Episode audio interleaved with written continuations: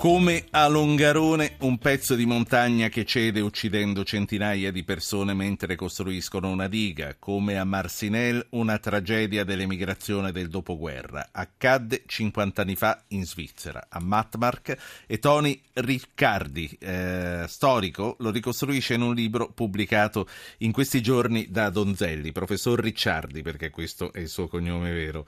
Una tragedia spaventosa eppure dimenticata, quella che lei ha ricostruito strappandola all'oblio. A Matmark in Svizzera si lavorava giorno e notte per costruire una diga imponente capace di produrre l'energia necessaria a un paese che stava vivendo in quel periodo una crescita economica senza precedenti. Nel cantiere lavoravano più di mille persone, in maggioranza straniere e provenienti soprattutto dalla provincia italiana. Che cosa accadde quel 30 agosto di 50 anni fa? Dov'è Matmark?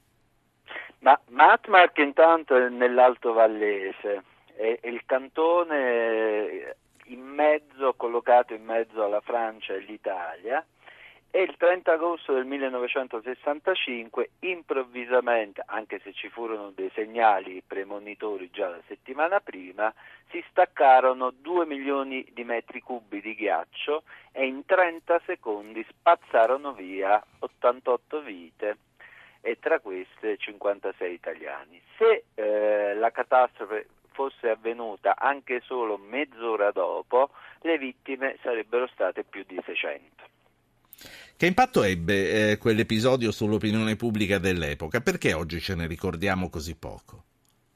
Eh, questa è una bella domanda, perché nel 65 se ne parlò tantissimo, sia in Italia, le lascio immaginare, eh, la questione divenne subito materia politica e anche in Svizzera. In Svizzera perché per la prima volta ci si rese conto che milioni di stranieri morivano l'uno a fianco all'altro insieme ai connazionali, tant'è che tra le vittime ci furono anche 23 svizzeri.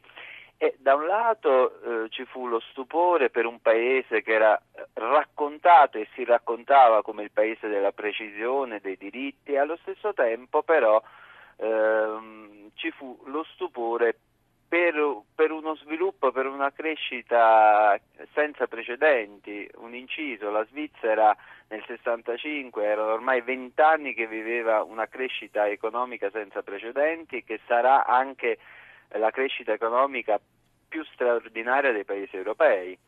E allo stesso tempo era il 65 l'anno del nuovo accordo con l'Italia e anche l'anno dell'inizio della stagione sì. dei referendum xenofobi che poi porteranno Trump eh, a quello del 9 febbraio di un paio d'anni fa. Ecco, eh, io voglio ricordare a chi ci ascolta che eh, Tony Ricciardi è storico delle migrazioni e insegna all'Università di Ginevra. Eh, professore, ci furono conseguenze dopo quell'episodio per l'emigrazione italiana?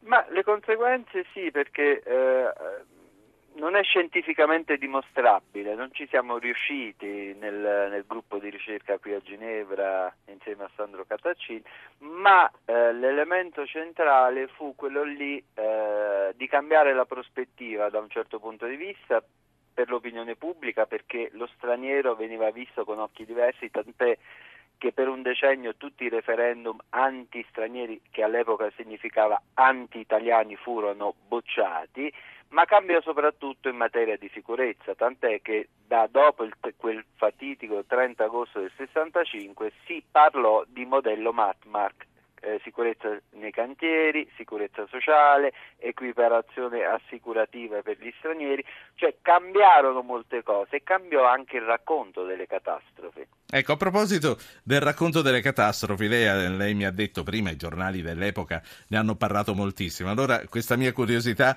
è quella del giornalista. Nei titoli dei giornali all'epoca si parlava già, come oggi si fa sempre in questi casi, di cronaca di una tragedia annunciata, per dire. Si faceva questo tipo di speculazione?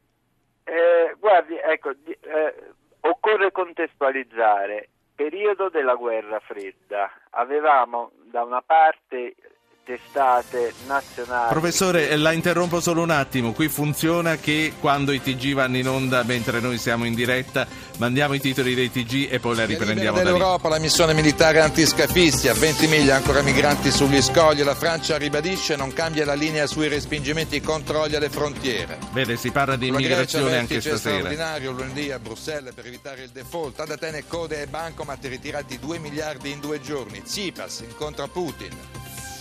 Riforma della scuola, il PD dopo un vertice a Palazzo Chigi con Renzi accelera sul cammino in Parlamento e si dice pronto a trattare con le opposizioni che però restano critiche. Il nostro approfondimento è dedicato a Giorgio Ambrosoli, ucciso Ecco, nella... eh, professor Ricciardi, eh, scusi l'interruzione, riprendiamo da eh, dove ci siamo lasciati, cioè da come i giornali la raccontavano. Ma guardi, eh, ripeto, eravamo in periodo di guerra fredda, quindi da un lato c'era la, ovviamente molta stampa era politicizzata anche in Italia, c'erano le testate nazionali che si concentravano più sul racconto della sofferenza della provincia italiana, di questi italiani che arrivavano con il fagotto, eccetera, eccetera, e dall'altro lato, già qualche giorno dopo, soprattutto la stampa d'opposizione di quell'epoca, l'Avanti, l'Unità, si scagliavano contro eh, la Svizzera, ma più in generale contro il, profitto, il capitalismo e quant'altro. Quindi lo scontro fu molto aspro e molto duro eh, in quegli anni, tant'è che ci fu una sorta anche di collaborazione sotterranea tra le diplomazie ufficiali eh, dei due paesi, perché ovviamente il terrore era quello del, dell'avanzata del terrore rosso. Certo. Ma sono altre pagine di storia. Ecco. A, a, proposito di, di, emigrazione, professore, nel suo blog ho letto un aforisma di Ambroise Bierce che definisce l'emigrante come un ingenuo convinto che un paese possa essere migliore di un altro. Dal punto di vista dello storico, quanto c'è di vero in questa affermazione? Eh, guardi, questa è una bella domanda. Eh, ecco, pensando a Matmark molto, eh, tra le vittime eh, ce ne furono diversi, soprattutto coloro che venivano dalla provincia di Belluno, che scamparono due anni prima al Wyont e purtroppo perirono a Matmark. Eh, molte volte si rincorre, si rincorre avvenire, una soluzione diversa, una prospettiva diversa, però a volte si resta, e la storia ce lo conferma, eh, amaramente delusi. Ehm, un'ultima cosa e la saluto poi rimandando a questo libro, a questo libro edito da Donzelli che eh, si chiama Morire a Matmark, l'ultima tragedia dell'emigrazione italiana. Chi erano, professore, gli italiani che emigravano in Svizzera in quegli anni? Da quali zone venivano? Che vita, che accoglienza li aspettava in Svizzera?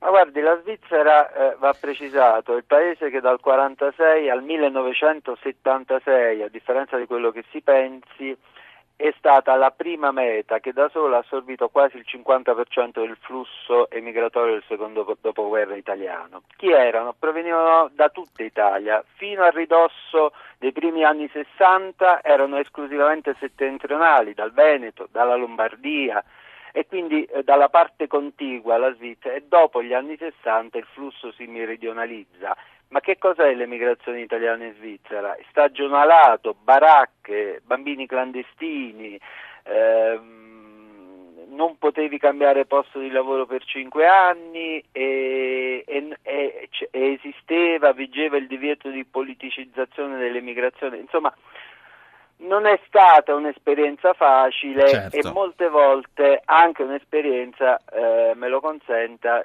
con tantissima, tantissima clandestinità. Ecco. e questo probabilmente è un pezzo di storia da ricordare eh, sì. È, è, pro, sì, è proprio qui che volevo finire eh, veramente in un flash. All'epoca gli emigranti per la Svizzera e dice eh, c'era tanta clandestinità quindi non partivano solo di fronte a una richiesta di lavoro che già c'era. Passavano eh, s'appoggiavano a qualcuno che conoscevano e poi cominciavano a cercare lavoro o andava diversamente Assolutamente no, eh, molti entravano con il famoso permesso turistico, soprattutto le mogli o i figli a, a, seguito, ma tanti si vestivano con il vestito della domenica partendo dalla provincia italiana, attraversavano la frontiera recitando la parte del permesso turistico. E molti altri, molti altri come accade eh, ahimè ancora oggi, attraversavano nei posti più eh, impensabili, un po' come